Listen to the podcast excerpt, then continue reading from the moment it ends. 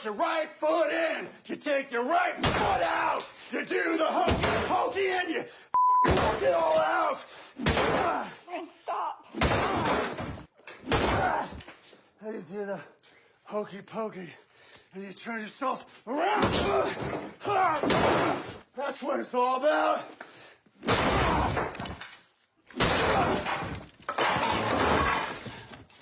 There you go. Problem solved. You're right, honey. I hate pool.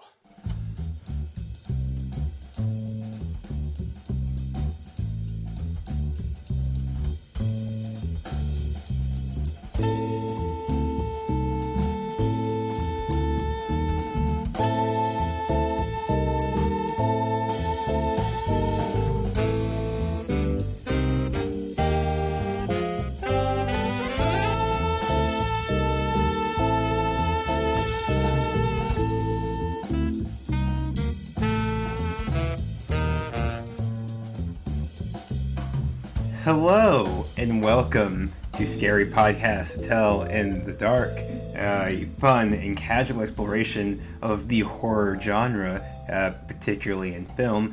I am one of your hosts, John Charles, And I'm Barbara Dieselbrain.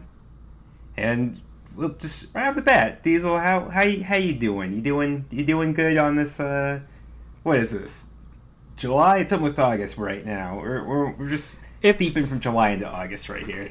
It's getting dangerously close to August. It is. I do not know where July went, but you know, This this year is it's- both the longest year I've ever been in and also the shortest, and it's terrifying. It it really is. Time has time has lost all meaning, which is like honestly the most uh, startling thing about the past few months. But hey, I guess that's what happens when when you're just trapped inside for five months now. Surely there must be a horror movie or two that relates to that. I'm sure we can find one. I mean, I got I can think of a couple. I mean, Hell Hellraiser was kind of about not leaving the house if you're crawling out of hell and you have no skin. uh, you know what? I hadn't thought about that. That kind of was, wasn't it? I mean, I think we're all trapped in hell without skin and just longing for human touch so we can just drain the blood out of men, you know? So we God! a little too relatable. I mean, A little too fucking relatable. I've been here nailing rats to the walls for weeks and I don't feel Oh well, that's listen. Listen, that's normal. That that's just home decor. Uh, it's it's regular. It's a regular Animal Crossing here, just nailing rats to the wall. um, so, what do you say we go ahead and just jump right into the movie today? Hell yeah. All right. So this week we watched a little movie from 2017, a little indie movie premiered at the Toronto International Film Festival. You might have heard of it, called Mom and Dad. Uh, this is a. I think the movie kind of bills itself as a horror comedy. It's kind of barely a comedy, and we'll get into that, but it definitely has some elements of a horror to it. It's oh god. It I have severely mixed opinions on this movie. I mean, if there's one thing we can agree on, it's that one of the movie's leads is a, well, I was gonna say this, no pun intended, kind of a national treasure. Bit of a big deal here for the show as we're digging into our first Nicolas Cage film here. Good Uh, old the- Nicholas Kikolas. That's right, the Raging Cajun himself, the man who owns so many houses that he doesn't notice when his copy of Action Comics number one gets stolen because he just forgets what he owns. Nicolas Cage himself. Uh, he's one of the starring. He's one of the uh, starring actors in this movie, uh, leading alongside. Um, I'm be real for a sec here. He fucking carries this movie on his shoulders, not unlike Atlas carrying the Earth.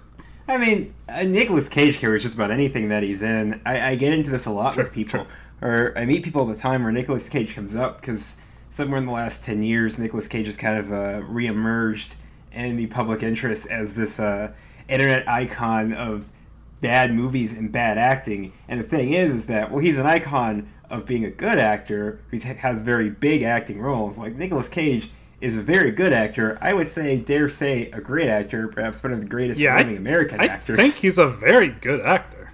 I, I think the big difference between uh, whether you're getting like a, a good Nicolas Cage or just crazy off the wall. Well, crazy off the wall Nicolas Cage can be good in something like Vampire's Kiss, but when you just get the baffling bad Nicolas Cage, I think I think under a good director with proper direction, I think he does a really good job um, embodying the actor, the the characters he's playing physically. But I think you can kind of tell in movies where he's just kind of told to just figure it out and have fun or play around in that space. I think that's when you really start getting uh, the real just nasty yelling all the time. You don't know what he's thinking, Nicolas Cage.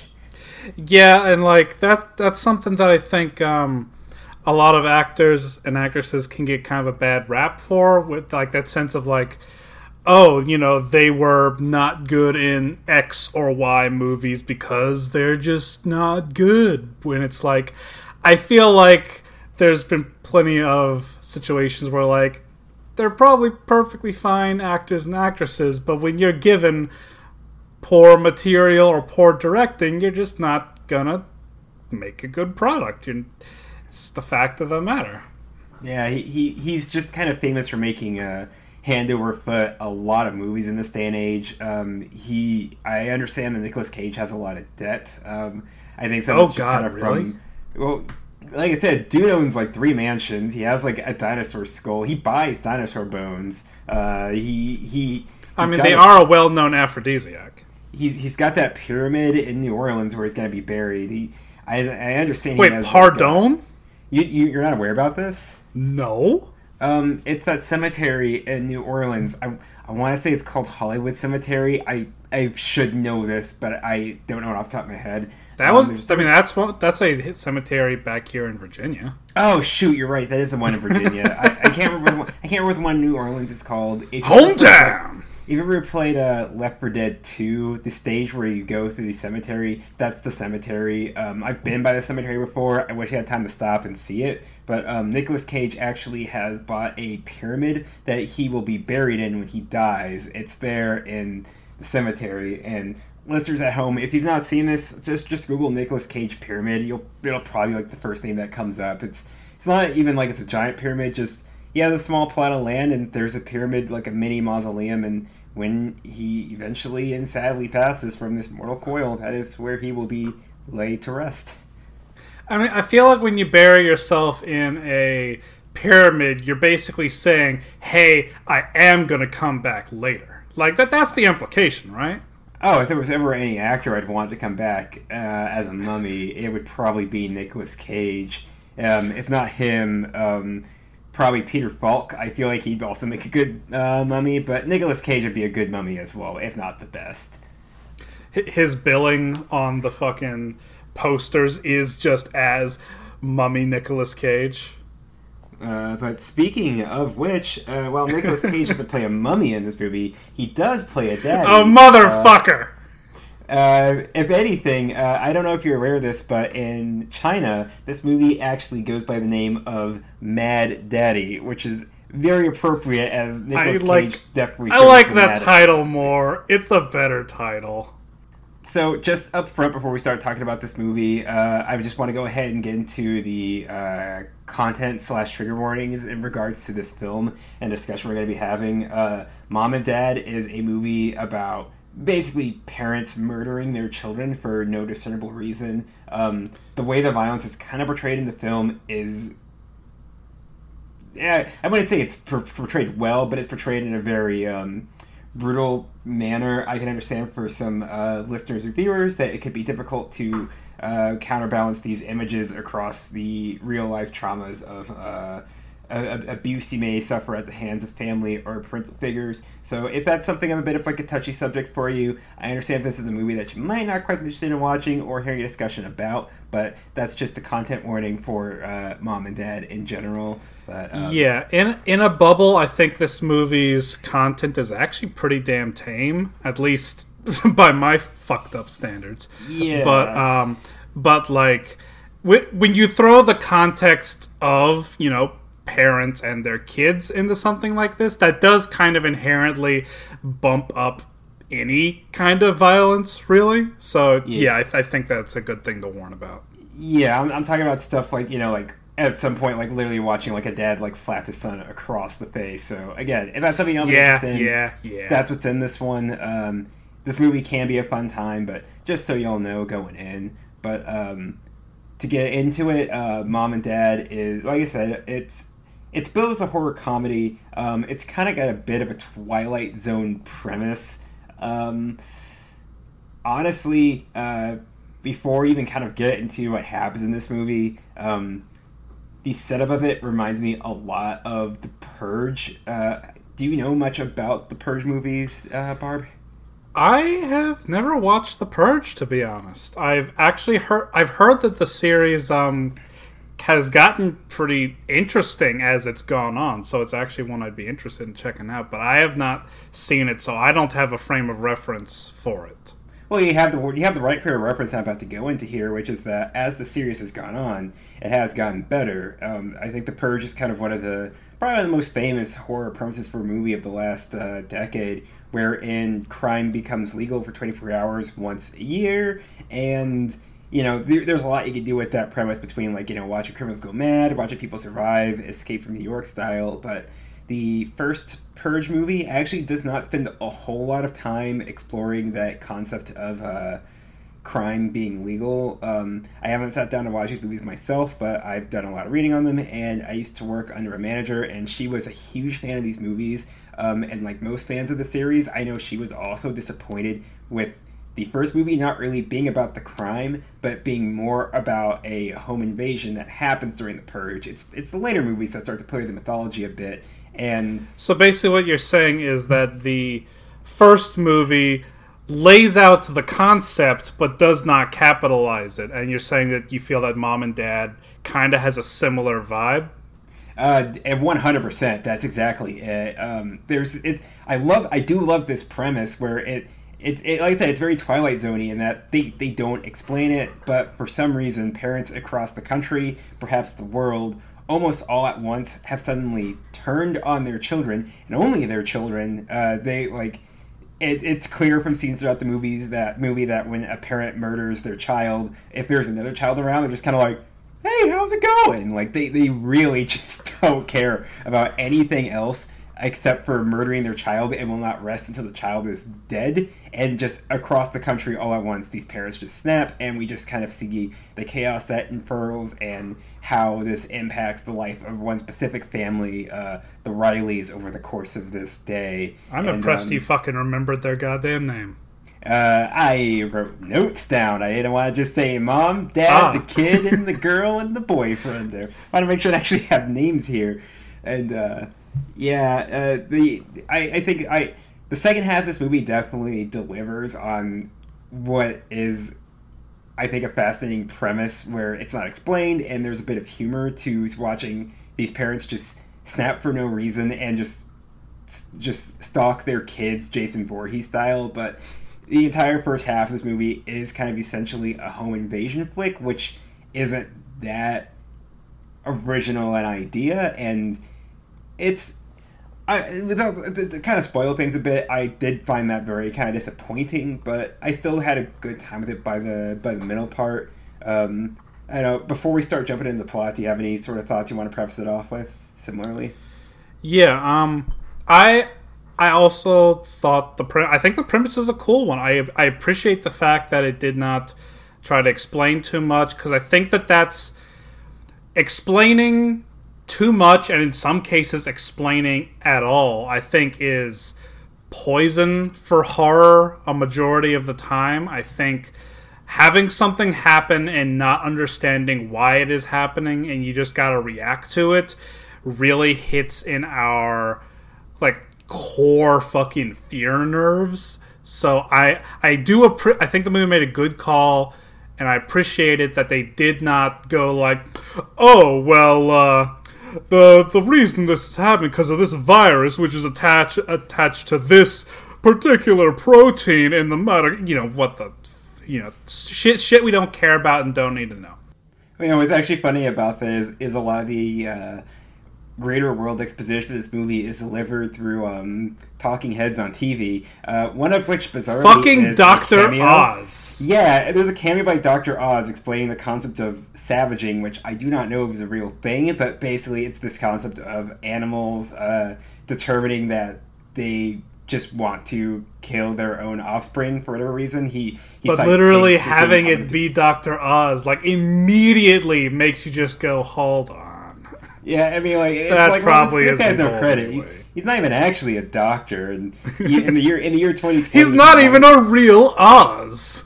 He's just a man behind a curtain pulling levers. Like the, the real Doctor Oz has never actually existed. It's just been this guy behind the curtain the whole time.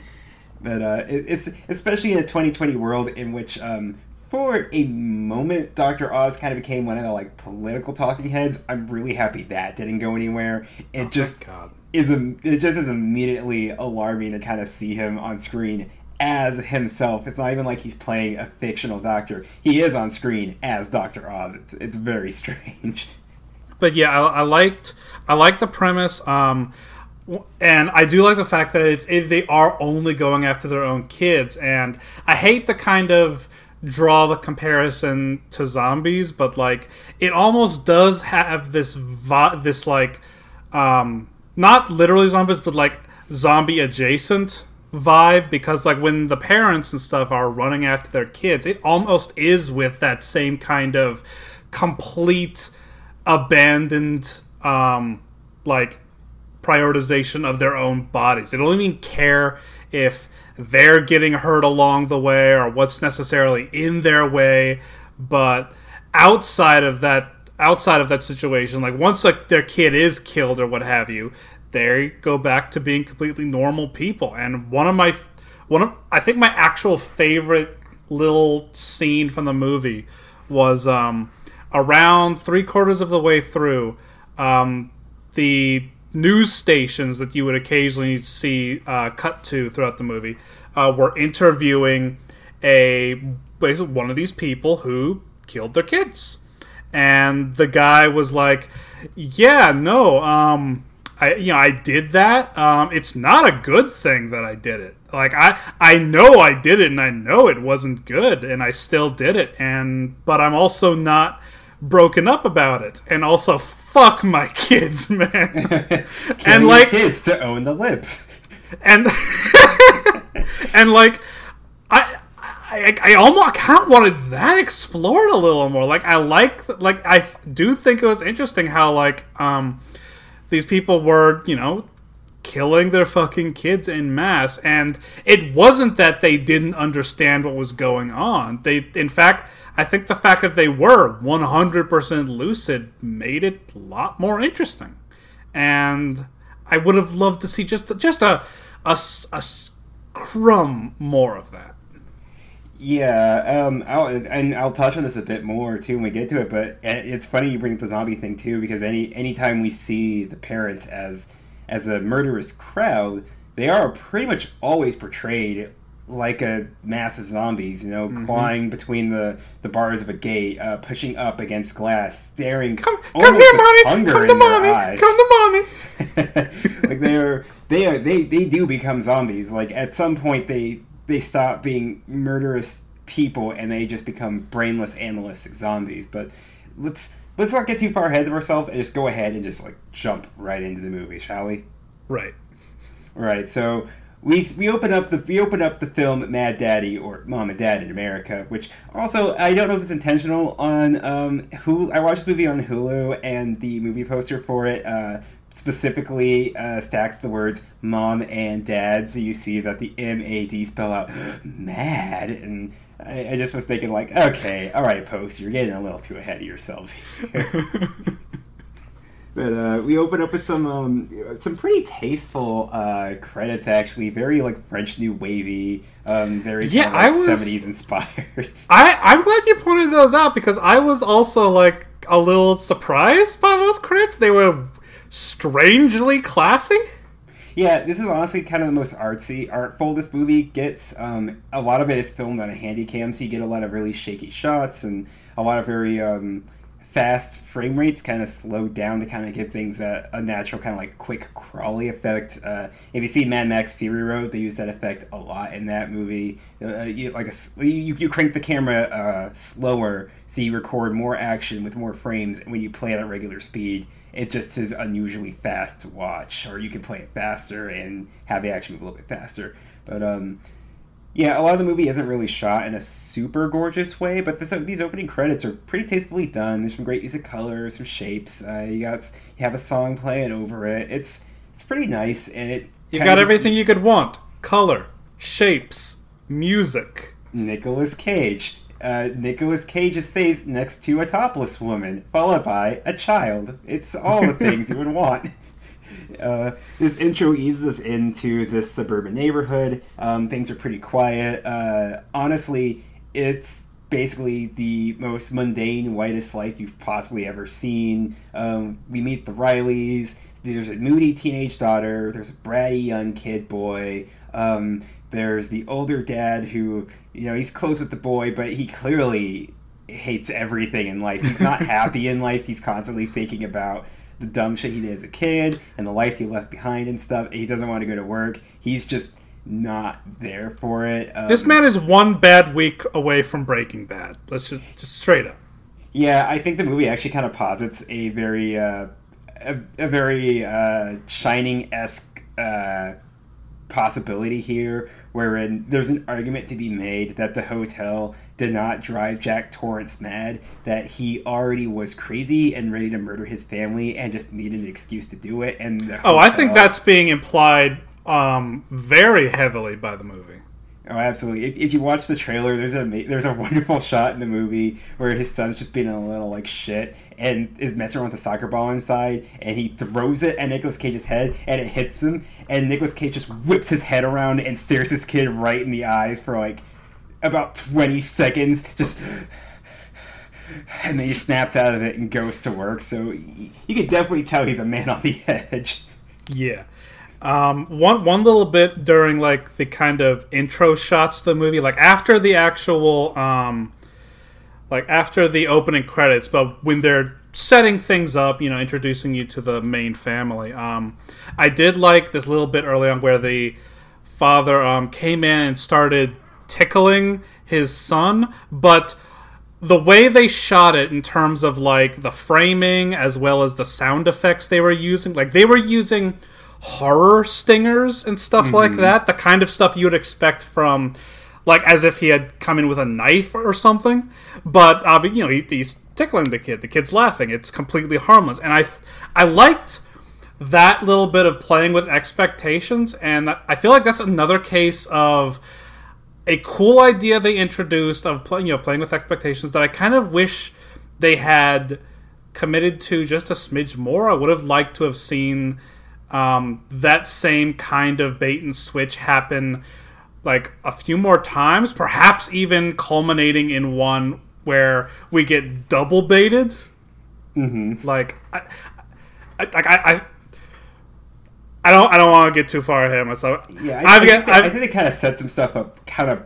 There's a couple things I give the movie a lot of credit for later on that I definitely want to get into. So like, I think I think they do pay off some stuff in a wonderful way. Um, this movie is definitely operating under the fact that you came into this movie knowing exactly what you got. So you're essentially wait like no you go into this movie as 99% of the people who go into this movie will go in knowing that it's about parents snapping on their children with zero probable cause and no explanation. So they keep framing stuff with these parents so that you don't quite know when it's actually happening, and that's 100% what this tickle scene is.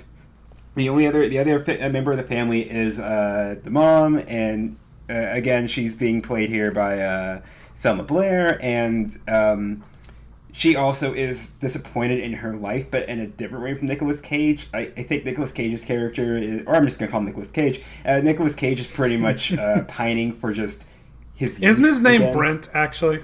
Uh, yes, his name is Brent. Nick Nicholas Brent Page is just pining for his youth and being like a dumb kid, and his wife, the mom, um, she's just uh, Kendall is her name. She's actually just uh, she basically through her basically had to put her life and her career aside for her family. Um, she, we see that she was like an artist at an advertising firm, and through sexism, she was essentially pushed out of the job. And eventually, you know, she had kids, and once she had kids, she had to put all her dreams on the side, and it's just a domestic mom living a very suburban life, and she's just not happy having given it all away. So these are just already. It's a house with two Jack Torrances. It's like if The Shining was just a house with two Nick, uh, John Nicholsons in it. Jack Nicholsons. It's just a house with two Jack Nicholsons in it. I mean, listen. Sometimes a family can just be two Jack Nicholsons. two Jack Nicholsons, a dad, a mom, and also uh, their Asian maid who brings her son with her to work, who is also there cleaning their home at the time. So we go ahead and we jump to like uh, the school day for the daughter. Um, she has a boyfriend. Nicolas Cage doesn't approve of him just because he's a teen. He does the whole, "Oh, I was a teenager once. I know what it's like. I I know what they want, so I don't trust them." Like he's doing the whole like dad bit, and um, I, I I'm actually a little kind of confused with what's going on at school because um, the daughter is going to school to go to school, and you know, like they she's in class, she gets her phone confiscated. The teacher's kind of ribbing her, giving her a hard time about it. Her boyfriend goes to school to take the SATs.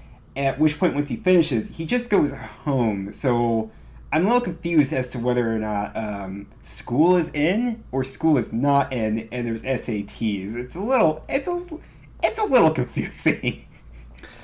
I mean, remembering how SATs went um, when we were squiddos, um, I feel like they did them in groups. Like it wasn't literally everyone at the same time. They did it in groups, and the groups that did take SATs a particular day got to just fucking book it afterwards because I think really I, I remember Yeah. taking mine on a Saturday because I had to go to a different uh, because we went to a magnet school, so I had to go to what my actual local school was, and they were only doing testing on weekends, I think. So I actually had to go take my SATs on a weekend. That was like a whole thing for Oh a god, was it a weekend? I'm pretty sure like SATs didn't disrupt school. I think you might be thinking of like standardized tests, but the You SATs probably happened. am. Yeah, the SATs happened outside of school, so I, I I was just very surprised that they were being administered at the same time as regular school. But maybe that's just how they do in like bigger school systems. I don't know. Or maybe they go to different schools. Uh, that's also a possibility too. I think that is actually pretty likely. Um, while these kids are in school, um, kids start getting called up to the office because uh, their parents are there to pick them up, or something's wrong, and the teacher thinks nothing of it at first, and then uh, more and more like lots of kids start getting called to the office. Like he's getting up to the phone every few minutes, and um, he's just kind of like, I have no idea what's going on, and uh, right outside the window is just parents, just an entire row of parents, and th- this is the first time we see uh, the parents kind of uh, in full on zombie mode, where it's not like they're pressing on the windows, but they're just standing there staring at the kids like like they're a ham on a boat in a Looney Tunes cartoon. Yeah, like it, they hit on some serious zombie vibes during this that whole sequence in particular. Um, just you literally have parents um, like stacking on top of each other World War Z style to get over iron fences in order to fucking uh, lift their children over the gate and tear them to pieces. Yeah, these parents are starting to gather at, at the gate, and um, the teen daughter, Carly, she actually manages to somehow miss this as she and her other dumb shit friend uh, go to the bathroom to uh, smoke a vape cigarette and uh, And buy do- cocaine. I don't know what it was. They were they were pretty much buying uh, sweet tarts. I think some kid just sold them sweet tarts and they think Oh, was it's it? drugs. Was it Sweet Tarts? They were just like these weird colored tablets. Like it was definitely the prop was definitely candy, but in my heart of hearts, I believe that these girls were not quite smart enough to realize they had just been sold uh, candy as drugs. So they they basically cut school, um, especially once they kind of start seeing that things are getting a little weird. So they aren't quite around when um, these kids are going outside and their parents are at the fence and you know police are holding them back and these parents are here just like come to mommy come to mommy come, come to daddy come, come to mommy come to daddy. And um, you know they're just kind of separated and uh, one boy i'm not quite sure what he was trying to achieve just uh, he jumps the fence, and you know the parent, like like, like Barb says, the, the parents just start grasping at him, and uh, they pull him over, and his his parents just immediately just bash his face in with a set of keys, and uh, as like like sharks in the water, as soon as one kid is down, all hell breaks loose, and these parents just bust through the gates, and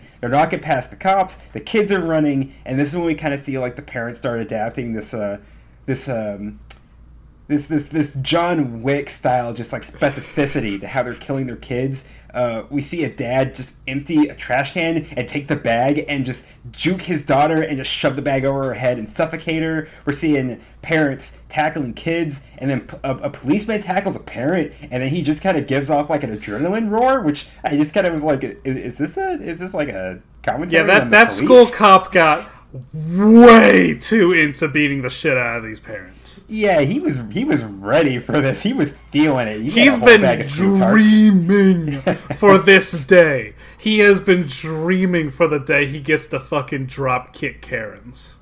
Yeah, so yeah, it's it is basically this movie is kind of basically like one of those like the terrors of Karens because it, it is a it is a lot of Karens and these parents here, and we're just watching them just like tear like haul ass across his football field, chasing down their kids. Uh, meanwhile, the mom Kendall, she's at her. Uh, what do you call this? This is it's not spenga. It's not uh, hot yoga. It's the one that you do where you dance and get sweaty. What's that one called again? Oh God, Zumba. Zumba. That's it. Yes, uh, she's do- they're doing a Zumba class. That's, that's a uh, fucking blast from the past. Jesus. Yeah, it's a very sexually charged Zumba class with one guy. Oh, not- this this dude is this dude is deep dishing that whole fucking room. Yeah, uh, the mom, the all goes, of them. The mom goes to a coffee shop afterwards with her mom friends, and she's talking about how she can't wait for that guy to, to fuck her brains out because he's been going through every other mom in the class, and he just she just can't wait till he gets to her, and she's like, yeah, he'll, he'll get you one day. This and, dude wears fucking cougar printed condoms. Did, did you notice that the coffee shop they were eat, they were at was uh was they were drinking out of a cups labeled Heine coffee? No, I didn't notice that. Once I noticed that, that's all I could see. Is just they were at Heine Coffee Shop, and it was like, is that really the best name you can come up with for a coffee shop? Weird. This is this is this is where we start getting into the psyche of the mom and how how she's just had to give up so much for her kids, and she's just not happy with her lot in life. You know, she, she gets back to her car, she gets a ticket. She's just stressed out. She's at the end of her. Oh, I remember. Just to sidetrack, uh, during that scene where she was talking with her friend, I remember that they were both talking about how, oh, they're both so old and ugly, and you know they're past their prime. Their husbands don't want them, and I just remember sitting there like, you, you both look fine. You look great, even like what the fuck.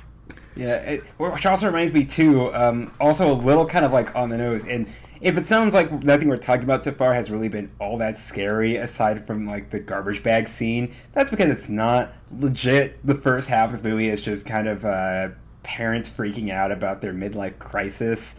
Um, the teacher, though, at the beginning of the movie, the, the, the teenage girl's teacher, after she after he dis, this uh, uh, the thing you do when you when you uh, take something away from a kid, what do you call that? Um, Confiscate.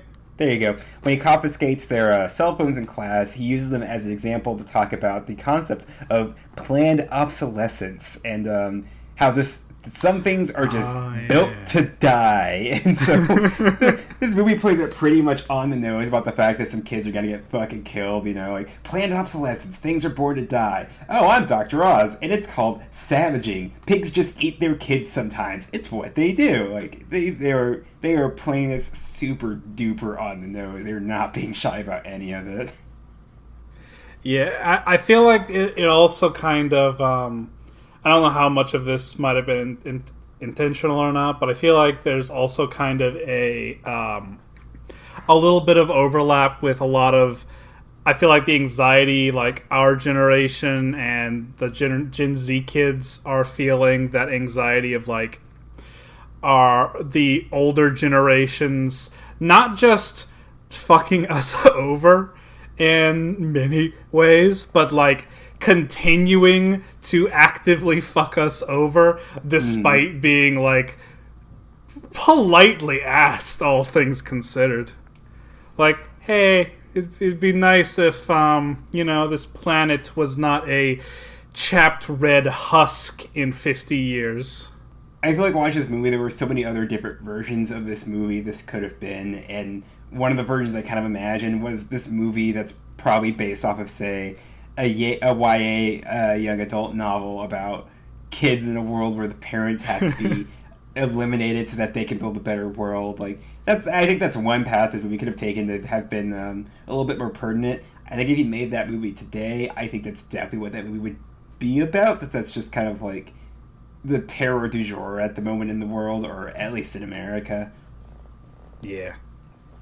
Um, so before we kind of start getting to everything popping off, um, throughout the movie we were kind of treated to a couple of uh, flashbacks, pretty much um, these moments of uh, the family kind of breaking down in little ways. You know, um, we see an incident with um, the son where uh, he has a bit of like a PTSD flashback to um, when he was playing around with the toy as a kid outside, and he sees a bunch of crows just kind of like going at some uh, roadkill, some half alive roadkill on the side of the street. Um, we don't actually see what it is, but we can hear it's alive, like it's some sort of like chipmunk or a cat or something. Um, and he brings it in, he feeds it Fruit Loops, and he decides to stash the shoebox that it's living in in the front seat of his car's, uh, his dad's and he stashes it in the front seat of his dad's um, hot rod, like his uh, Camaro or what what have you. And um, he comes back the next day, and obviously, animal is dead. It's rotted. Nicolas Cage comes out, and he is livid that something real stanky is now dead and messing up his fancy muscle car. And you know, we we, we also see. Um, in one of uh, the highlights of the movie, you if you watch the trailer, you're gonna be familiar with this scene. Um, we kind of see some like shreds of um, a busted up uh, dad project in the basement of the house and in a flashback. Oh, that scene! Holy shit! Yeah, it's it's revealed that what we're seeing down here is that in a bit of a midlife crisis, um, Nicolas Cage has purchased a pool table and built it in the basement. And um, when the mom comes down and sees it, obviously she's a bit uh, upset because she's just kind of like, well. You bought a pool table. You didn't tell me, and it's it starts the pool table. This is going to become a man cave, and then you know that's where our money's going to go, and you're just going to. And then he, he tries to fucking family. pivot it to like, no, no, it's not a man cave. It's not a man cave. It's a, it's a family room. It's a family room. It- Just it- the, the kids don't have to be here.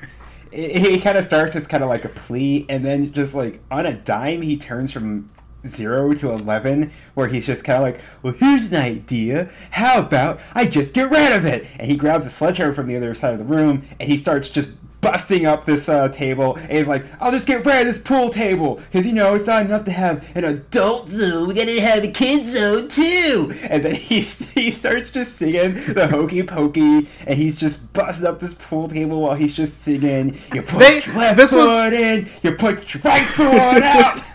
Like if if you, it's 2020. When we go see a Nicolas Cage movie, in the back of our heads, in the back of our minds, and in the front of our hearts, we all are just waiting for the capital N Nicolas Cage scene. This is the movie's Nicolas Cage scene. This is the scene where fucking the the stake was thrown onto the floor, the chains were let go, and they just released the beast. And this it's is, just, this is just a teaser of things to come because like these these little moments of anger come in small spurts in the first chunk of this movie, but it's in the last like act of this movie. He just he is at this level the entire time, and he is a joy to watch. yeah, like when, when like I. I I said before, Nicolas Cage is really, really carrying this movie. Like every, pretty much every scene he's in, and he's doing just about anything. He's the most interesting character. He he's got, he's got the most lively performance. He's generally doing either the most fucked up thing or having the most fucked up thing done to him. Um, it's he's just kind of a magnet for all of the best things in the movie. Yeah, and I, I felt so bad for Selma Blair having to act alongside him as his wife because um, essentially she has to match that energy, and I, I can't imagine having to be on the set of a horror movie where Nicolas Cage is just going insane and yelling, and you're just being told, match that. Like it's especially it's when you, especially when I feel like especially when I feel like um in terms of the film's focus, I feel like this movie is like oh, uh, the daughter and the mom are kind of like the A stories, you know what I mean? And Cage and everything else is like B and then C stories and yada yada.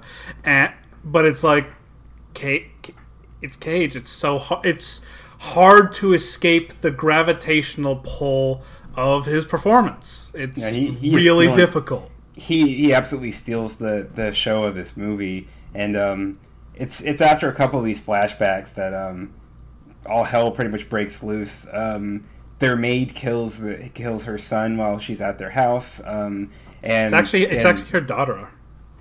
Oh yeah, yeah, yeah. Sorry, that's my bad. Yeah, it's her daughter, and um, the son who was at home at the time. He sees this and he goes and he hides because he's understandably scared. Um, the, the daughter she goes back to her friend Riley's house, which um, I don't know if you've seen any of those pictures of Dr. Phil's house or Papa John's mansion, but the interior pretty much looks like that, and uh, just It is just it, it it is a McMansion nightmare. It is it it is just so extravagant and so fucking big.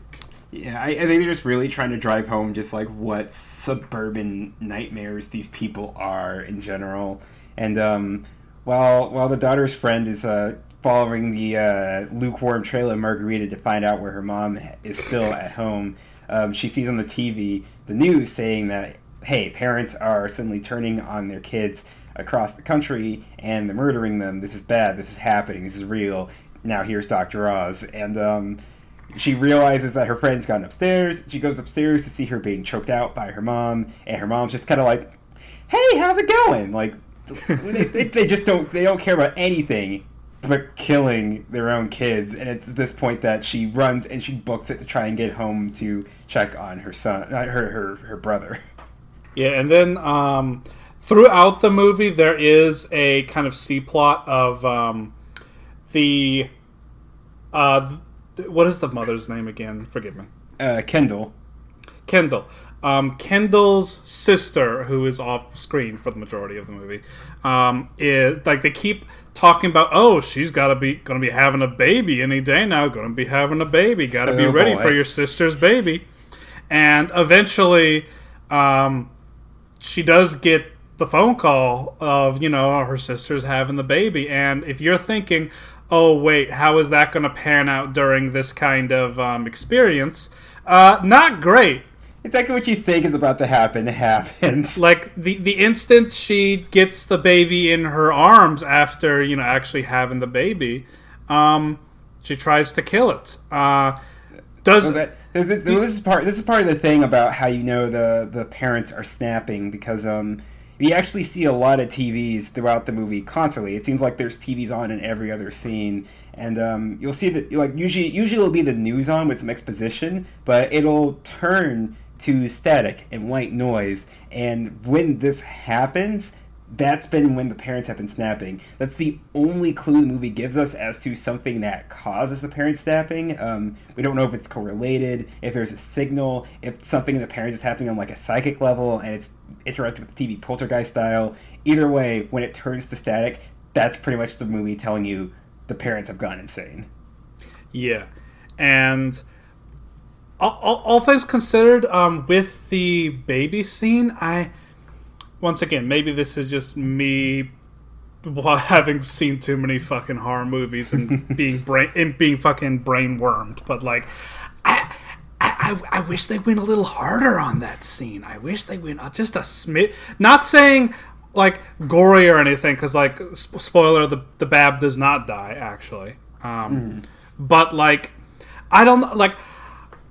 They set up the fact that like the the umbilical cord was still attached, and like part of me's just like, yo, why didn't she like loop that around? That'd be that perfect kind of fucked up right there. Like that's the kind of when you tell me a woman has just had birth in the middle of some unknown pandemic that is making parents killing their kids. That's the kind of fucked up I want delivered. You know what I mean? Yeah, like I definitely think there's like a there's like a Stuart Gordon or a Peter Jackson version of this movie that's just so brazenly over the top that you do get things you would get something like God help us, a mother choking its own baby with its own umbilical cord, or, The or good just any any number of just like dark, over the top things to just kind of like drive home how bizarre this is. Because the introduction, honestly, the introduction of Nicolas Cage as the dad alone is part of is like half what launches this into the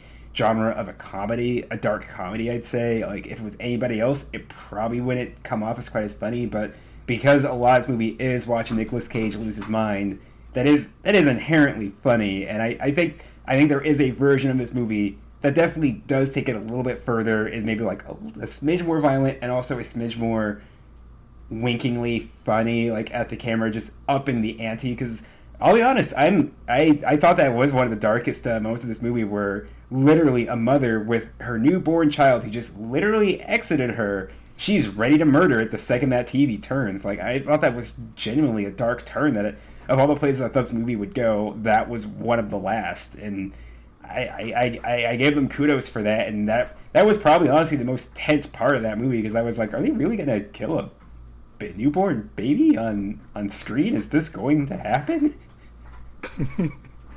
And, uh, and see that, that that that's the difference between you and me because because you're, you're sitting there wondering oh god are they gonna do it and i'm sitting over here rubbing my hands together like yeah let's see it you just in a real Danny DeVito mode, just oh, they gotta get the baby, and I gotta get the baby. and, uh, I that like I said, I, I I like the real fucked up shit in horror movies. That's the stuff that I enjoy.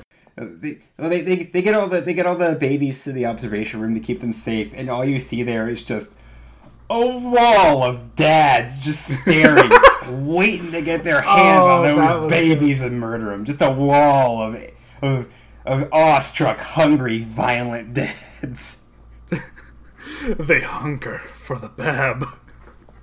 Uh, we we see uh, we see Carly's boyfriend at his at, going back home to where his dad is, and um, his dad's there. The house is kind of a bit in disarray. Um, I'm not 100 percent sure what's going on here because uh, Carly's boyfriend is black, and there's kind of like this element here of the dad, the, the boyfriend's dad, probably kind of like raising up the son in a kind of a broken home, getting better, and then what's happening today kind of comes off as a relapse to the boyfriend. Because uh, when the dad starts to turn, the son's just kind of like, "Come on, dad! I thought we got over this. Like you're doing this again. I thought we were gonna be better than this." And so when it's kind of clear that his turn to violence is a little bit more than your run-of-the-mill domestic violence, and actually him trying to murder him. Um, the son manages to escape, uh, accidentally killing the dad in the process, and only suffering a full, a few stabs of a broken uh, bottle. Where and he, he immediately tries to run back to Carly's house to check on on uh, his girlfriend. Yeah, And, I, uh, you know, go on. Yeah. Oh, sorry.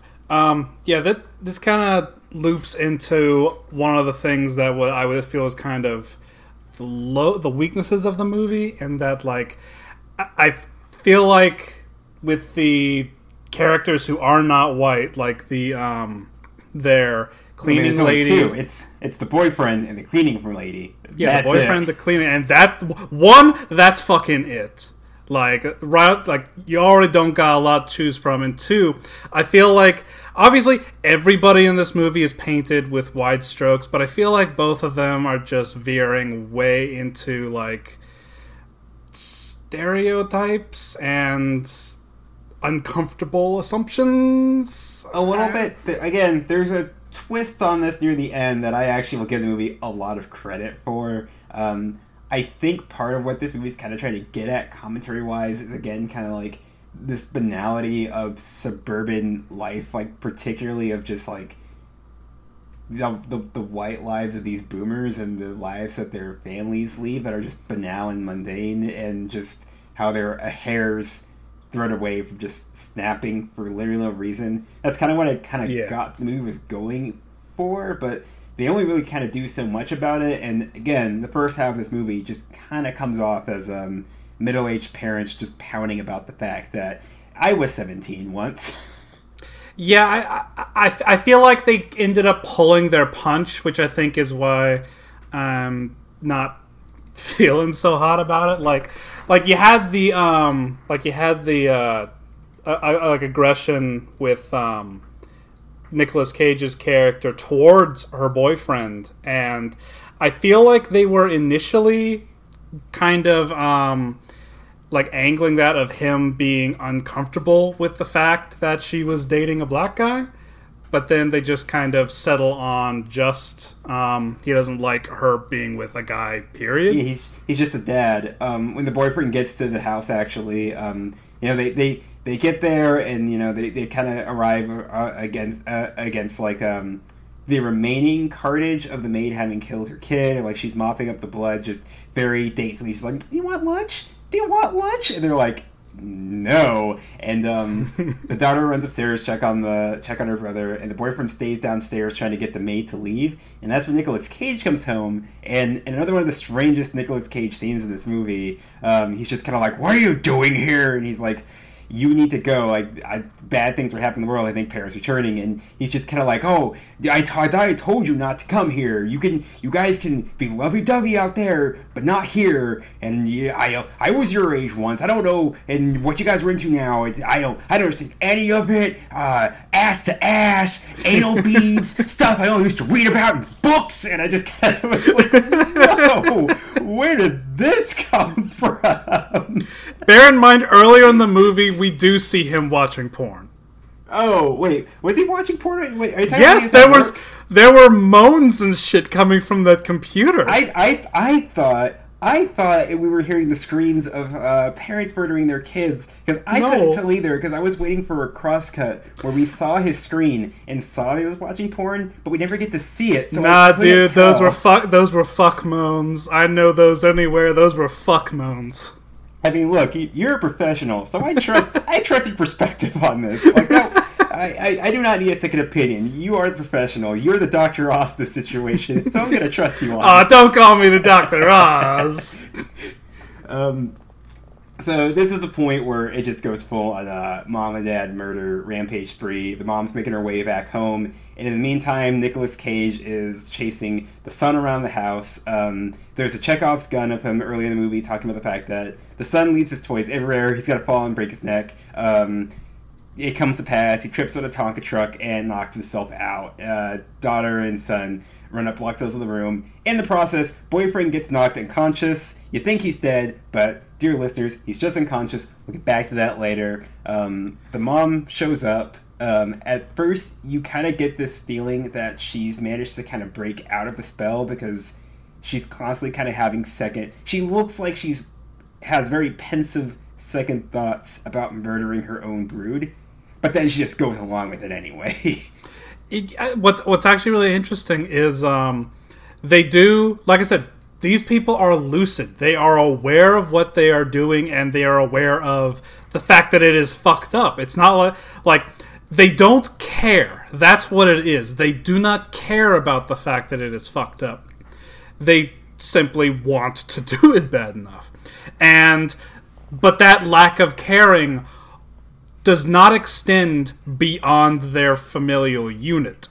Once you get into other families, or as we kind of see a little bit later, other relatives, um, yeah, you start the, that familial caring kicks in again, and I think that's interesting. I think that is a. I'm glad they went there as well because that is kind of a natural question that's raised. Is like, hey, okay, they don't think it's fucked up to kill their own kid. Do they think it's fucked up to kill other people they know? And the answer is, yeah, they do Like- think it's fucked like, up. They don't go quite exactly feral. They just are driven by the singular purpose of murdering their own children. Um, Although I swear to God, Nick Cage's character goes like almost foaming at the mouth, feral at some point. Oh, we'll get to that because that's one of the best scenes in this movie. Um, so the kids have locked themselves in the basement. Um, the parents are there. Um, again, as, as Barb kind of pointed out, they're still very lucid because they try to do the um, negotiation thing of like, "Honey, are you there? It's me, your mom. come on out. We just want to talk to you. Please, we want to talk to you. And the daughter's like, we're not coming out. And then Nicolas Cage just immediately like, no, you come out, you motherfuckers! Oh! He, like, the, mo- the mom's at least trying to be good cop, but Nicolas Cage just goes full on, just crazy, just demanding to just like get in three little And- style. and then, mind you, immediately begins weeping. he is going through a wide range of emotions. he he gets like five seconds of just of just like paternal rage and then that melts away and you're just left with a man who doesn't know what the fuck to do Uh, that's when the mom gets the brilliant idea to go get their motorized uh, jackhammer and attach it to a device called a saw-all, which I swear to God, I've never heard of before. But I, the- i've heard of it oh, okay. So is this just like a little, just like uh, like a like a workshop tool of some sort? yeah it, it saws all Yeah, they they emphasize that a lot during this movie that the saw-all saws-all it, trademark. saw, it saws all so while the mom goes to invent this uh, automatic saw-all that Nicolas Cage doesn't believe in, he goes upstairs to try to procure his gun, only to find that it's missing. And in fact, the kids have it and shoot through the door, shooting the mom in the arm. And um, they kind of argue for a moment, and they have a very real, lucid argument about just kind of like. Oh, they shot me with your fucking gun, and it was like, well, I thought I locked it away. And it's like, what was the combination? It was oh, it was the son's birthday. And it's like, you know, one of five accidents in the home happened with a family member shoots somebody with a gun, or what would I have done if somebody broke in? And we see like a, a flashback of the son in nothing but his underwear, just unlocking the gun, loading it, and just like playing Dirty Harry in the mirror with himself. And it just cuts back to the it's movie. so it's such a like that that's one of like that's just a funny fucking scene. And the, and once again it, it is it is leaning on the fact that they are 100% lucid. These are not zombies. These are not mind controlled people. They know what they're doing. And i do love the fact that it's like the moment they are their minds are thinking about anything that is not kids they're having perfectly logical thoughts. It's Yeah, just the moment they think about their kids, they want to rip their fucking skulls off. Well, it reminds me so much of the escalation of the family dynamic and um, specifically The Incredibles, where you have uh, you know you have the whole family and they're always in these like situations where you know either they're like driving the van into Metroville or they're fighting the Omnibot or just any number of things, and while they're doing these these superhuman feats in fighting villains, they're having conversations and arguments the way a family does. You know, like when they're in the car and the mom's like, "Oh, you want to take this exit?" And, and Bob's like, "No, that exit's busy this time of day. We got to go down that one." And Helen's like, "No, if you don't go, if you go down that one, it's gonna take you twice as long. You have to go down that one." It's like I'm making the turn, and all the while, you know, like they're driving this van at like top speed off of a rocket. And this part of the movie totally has that energy where it's just a family being a family, while the family unit is also simultaneously breaking down quite literally. Yeah, and I will also say I think that um, while through most of the movie Kendall does play second fiddle to Nicolas Cage, I think this is the chunk of the movie where she start where like her character does shine a lot more because she kind of fulfills the um, you know the ego to Nicolas Cage's id. So it, we, we- we get a very fun, di- we get a genuinely interesting couple dynamic there. There's almost like a Jesse James Pokemon energy to this, to be honest. just them Yes. trying to just like outsmart these kids. And um It you is know, a, just- it is very much a reverse Home Alone. uh, as as the evening goes on, the kids still have not left the uh, garage and I mean the basement, and that's when uh, mom and dad get the idea that they're going to seal all the holes in the doors and the windows, and they're going to flood the basement with uh, gas. If the kids don't come out first, the gas will suffocate them. So at this point, they're just waiting each other out, and um, the daughter Carly, she's figuring out that this is exactly what's going on, um, and she sets up a very Home Alone uh, esque trap of putting a match striker and matches on the bottom of the door, so that when it opens, uh, it will it'll explode. And in the meantime, they need to find a way out of this garage before they choke to death. And um, so, and time passes, and uh, mom and dad decide it's time to get down there and just murder the kids. Um, they open the door, matches strike, it explodes. We get a wonderful fast frame, uh, fast motion, slow motion shot of Nicolas Cage being blasted in the face with a ball of fire, and he gets blasted out of the room. He gets blasted back. Uh, Beautiful slow motion Cage. it's wonderful, and um, in time, the the mom comes through, um, chases the daughter upstairs into her bedroom, into the closet. Um, they're they're like fighting over the bed and stuff, and it's at this point that the boyfriend actually manages to get back up again. So he wasn't quite dead, and together they manage to lock the mother in a wardrobe. Um, all while the mom kind of starts doing a bit of like a like a deadite uh, try to get you moment where she's kind of like, "Please, honey, no, I'm okay. Actually, I'm okay. I'm gonna kill you." So like they're they're they're like she it. It's a zombie movie. Like it's Evil Dead. It's a zombie movie. Like this this part I mean, it- this is the last 30 minutes of this movie but i'm into it i kind of like where this is going where it has become about the parents versus the kids in a situation and on one hand you do want to see the parents win but you also want to see the kids survive it's a great I'll say this much: um, the, the the daughter, she honestly is pretty okay, all things considered. Like she could have been way worse. Um, She's- her brother, I wanted that kid to fucking eat a bullet the whole movie. I wanted that kid dead. I wanted that kid obliterated. Oh no, yeah, it's like the boyfriend's pretty much the only uh, competent person in this whole movie, which it's why it's just pretty disappointing when the mom reaches through the armor with a wire hanger, uh, and while flailing wildly, stabs him through both cheeks with the wire hanger, busts out of the armor, and throws him over the banister, where he falls, hits the stairs, hit a chair, and then hits the ground. He's dead. He's done. He's out of the picture. These kids have to fend for themselves now, and um, it just escalates and escalates. Nicolas Cage gets back up. He's a little singed. He's got Froot Loops burned to his face. um, he's got the uh, he's got the saw all just just chasing into the house, going saw all saws all saw all saws all. They've got them cornered in the kitchen. Um, the, the, the, the kids are trying to plead with the parents. Oh, we're so sorry. We, we can do better next time. We're sorry we grew distant. We'll make better. And they're about to die when suddenly, ding dong. Uh oh. We forgot. We called Grandma and Grandpa to come visit today. And bear in mind, Grandpa is a Vietnam War vet.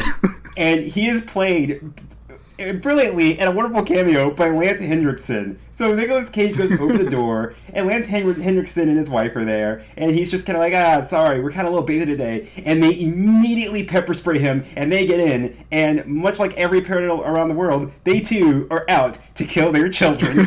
so now you have grandparents chasing the parents who are chasing the kids around this house. Yeah, the fa- the fact that they that they went to the next level and answered no this is not just children if you are someone's child they are going to kill you Mwah!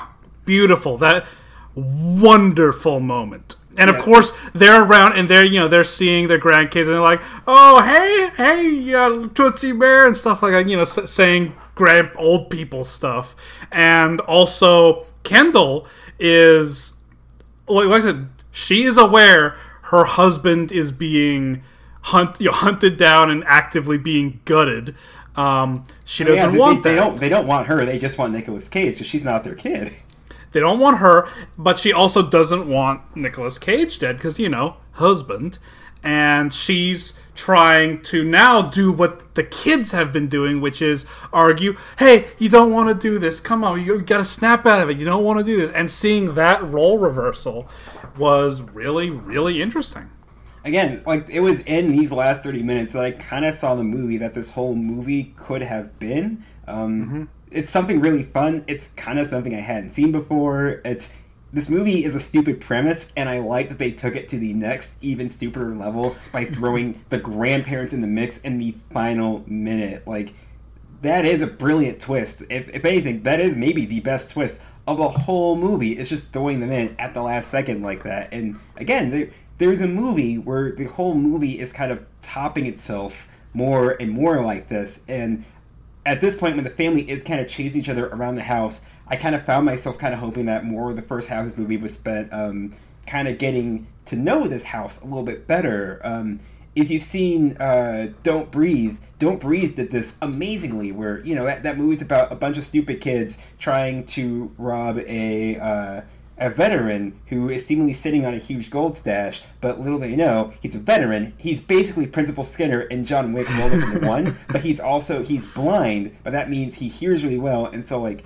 you know when they enter this house, the the movie takes like a solid like ten minutes to familiarize you with like, hmm, this doorknob is weird. That that uh, board creaks. That's the weird stare. That one's loose. There's a knife right here. There's a table here. Watch out for this runner. It's a little loose. Like they do a really good job of spelling out these details in a really obvious way, so that when the chase begins, you're you're you're tense because you know like oh my god they gotta get to this hallway without making a noise so this blind guy can't hear them but they're about five steps away from the creaky board are they gonna step on it and I would have loved to have seen a little bit more of that in the first half of this movie. Um, you get it a little bit with things like the Tonka truck or like the meat tenderizer that the maid kills her her daughter with, but like this was the point where again the action's not super well shot. Um, the steady cam they're shooting with is kind of shaking a lot, so it is a little hard to follow the action at this point. So you're just kind of really relying on I guess Nicolas Cage chasing his son around this house while he is literally barking like a dog.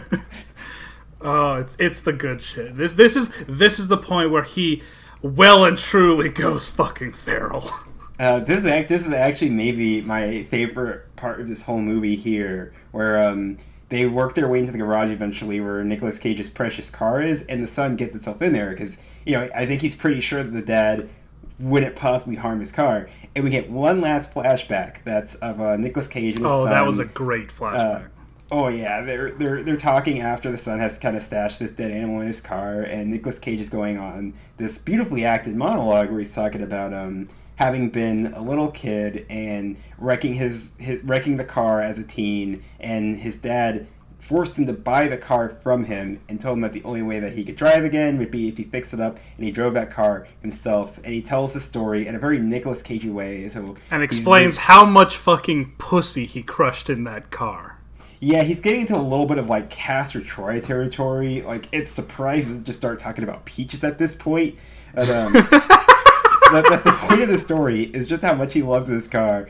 And so he turns to the son and he tells the story. He's like, "Oh, and you know, I, I took that whole summer and I built up that car and I put it back together, and I was never so proud of it. And I tell you what, son, you know, I, you know, and I even got so, hey, I even got so much pussy in that car. Don't tell mom. that's why she's upset. But you know, I love this car, and you know, you know, if you were ever to touch this car, I would kill you. fucking kill you. That's the thing is that they're both laughing, and he just kind of stops. he looks at the son to make it clear that he's dead serious, and if he touched the car, he really would kill his son.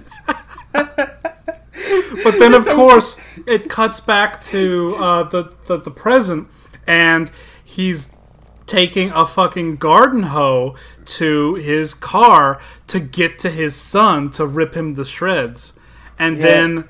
And at, you know, he's broken into the car. He's going after him, and then behind him, his fa- his father comes out, whips out his Bowie knife, and starts stabbing his butt yeah, he's just going to town in his ass, just like stabbing this thing. And Nicolas Cage is screaming, and the son is scared. Nicolas Cage starts kind of like flailing, and he starts the car, and then Chains of Love starts playing. and this is the part where I'm just kind of like, this is this is crazy. This is it. Like this is the this Some is the scene serious that makes this movie for me.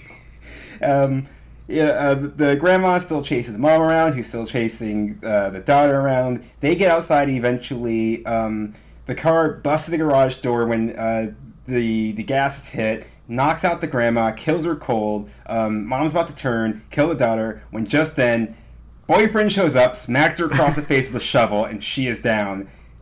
This was actually maybe I thought like the best subversion that this movie did. Um, by casting that boyfriend as the only black character in this movie, and by having him seemingly be one of the first named characters to die, I was ready for him to just absolutely fill that role of um, the black person in the horror movie that dies first to kind of kick things off.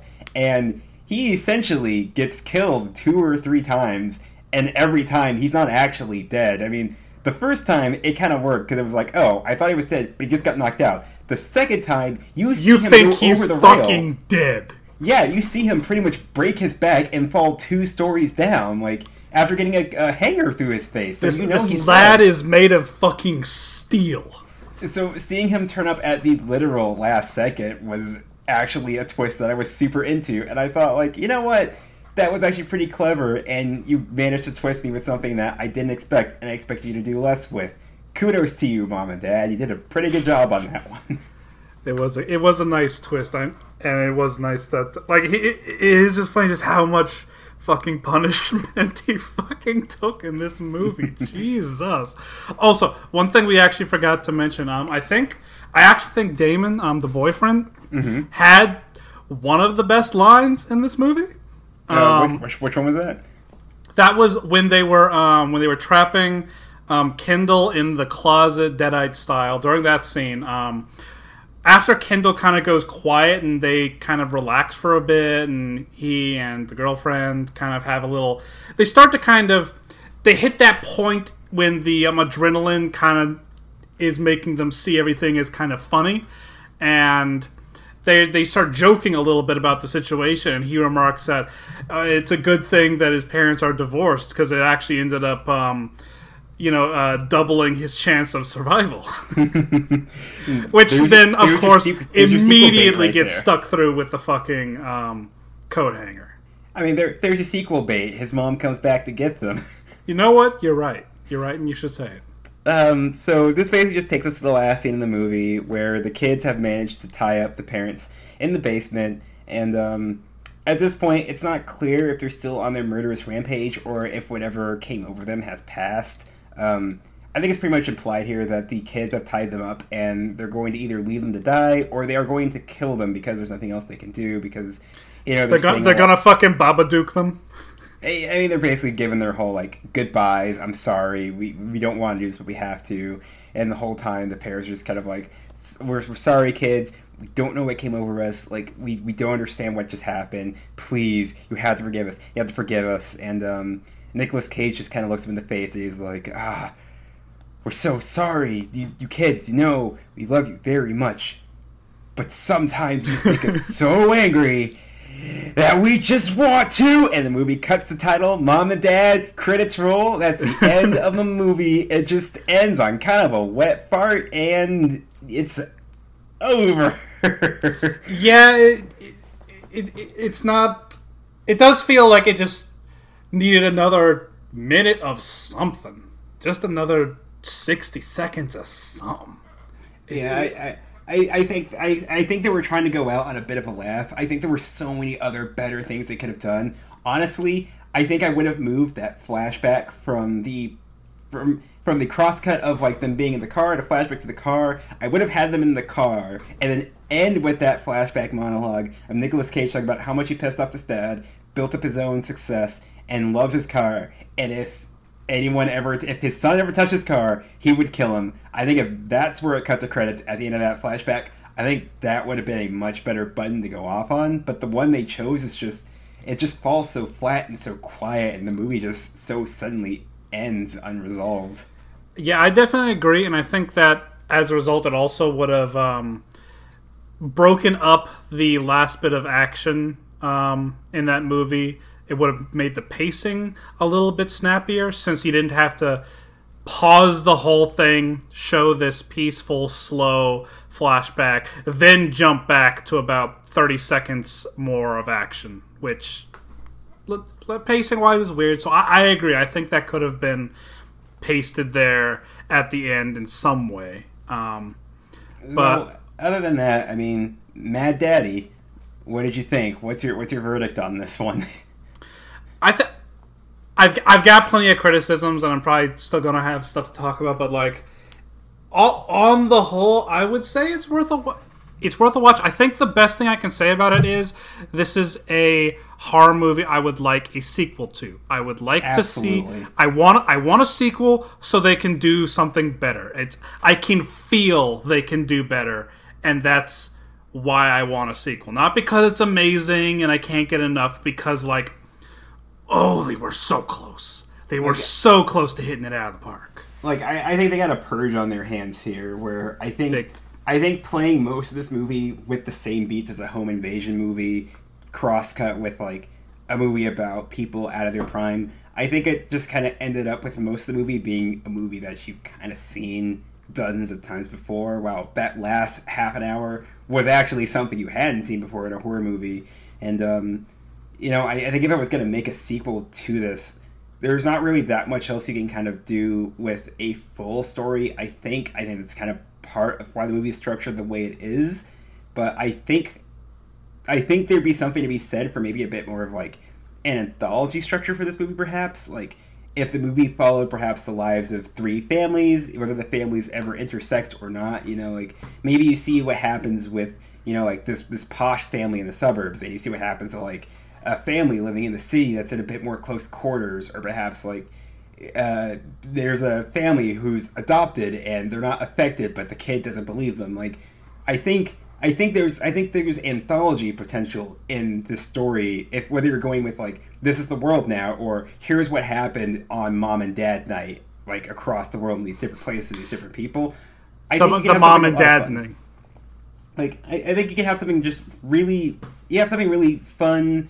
You can kind of get to the crunchier, more fun parts of the story a little faster while cutting out these parts that are basically kind of just setting up these kind of very generic characters and these premises. Um, I mean, the whole thing about a newborn mother that could have been a whole separate segment all on its own. Like there's there's yeah. there's stuff there's stuff there, and it's a neat, fun premise. But ultimately, this one kind of just gets like one thumb up for me. Um, I think if you're gonna watch it by yourself, you could probably catch all the best scenes and probably like a YouTube compilation. You know, like if you saw like the the hokey pokey scene, the scene with the baby. Um, you saw the scene with the saw all saws all. You saw the car scene. Like I, I Nick, think Nick Cage and the titties.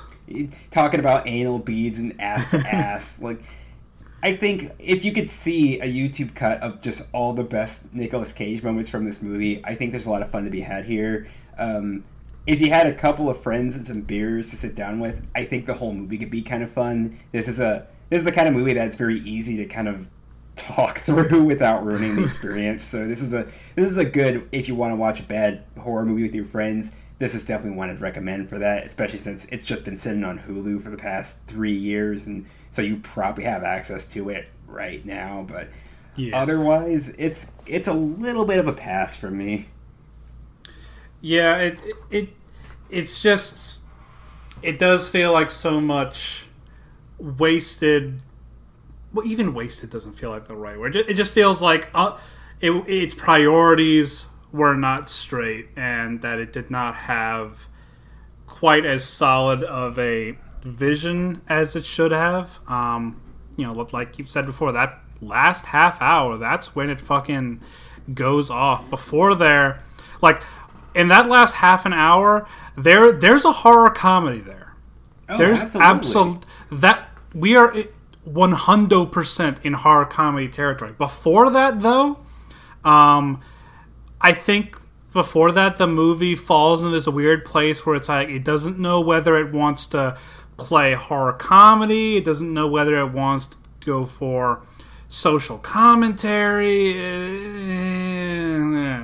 And overall, the and it's like the movie isn't scary, like capital S scary. This is probably not going to be a movie that fucking keeps you up at night. This is very much kind of a schlocky time, which is not a bad thing. I love schlock. Oh, yeah. But um, you know, it's not. This is not a. This is not a, a movie that is going to give you spooks and scares. So it's like when most of the of the comedy isn't landing for most of the movie, and most of the commentary isn't landing, and the scares, even during the best parts of the movie, if when the scares aren't landing, it's kind of like. Eh, it's hard to recommend.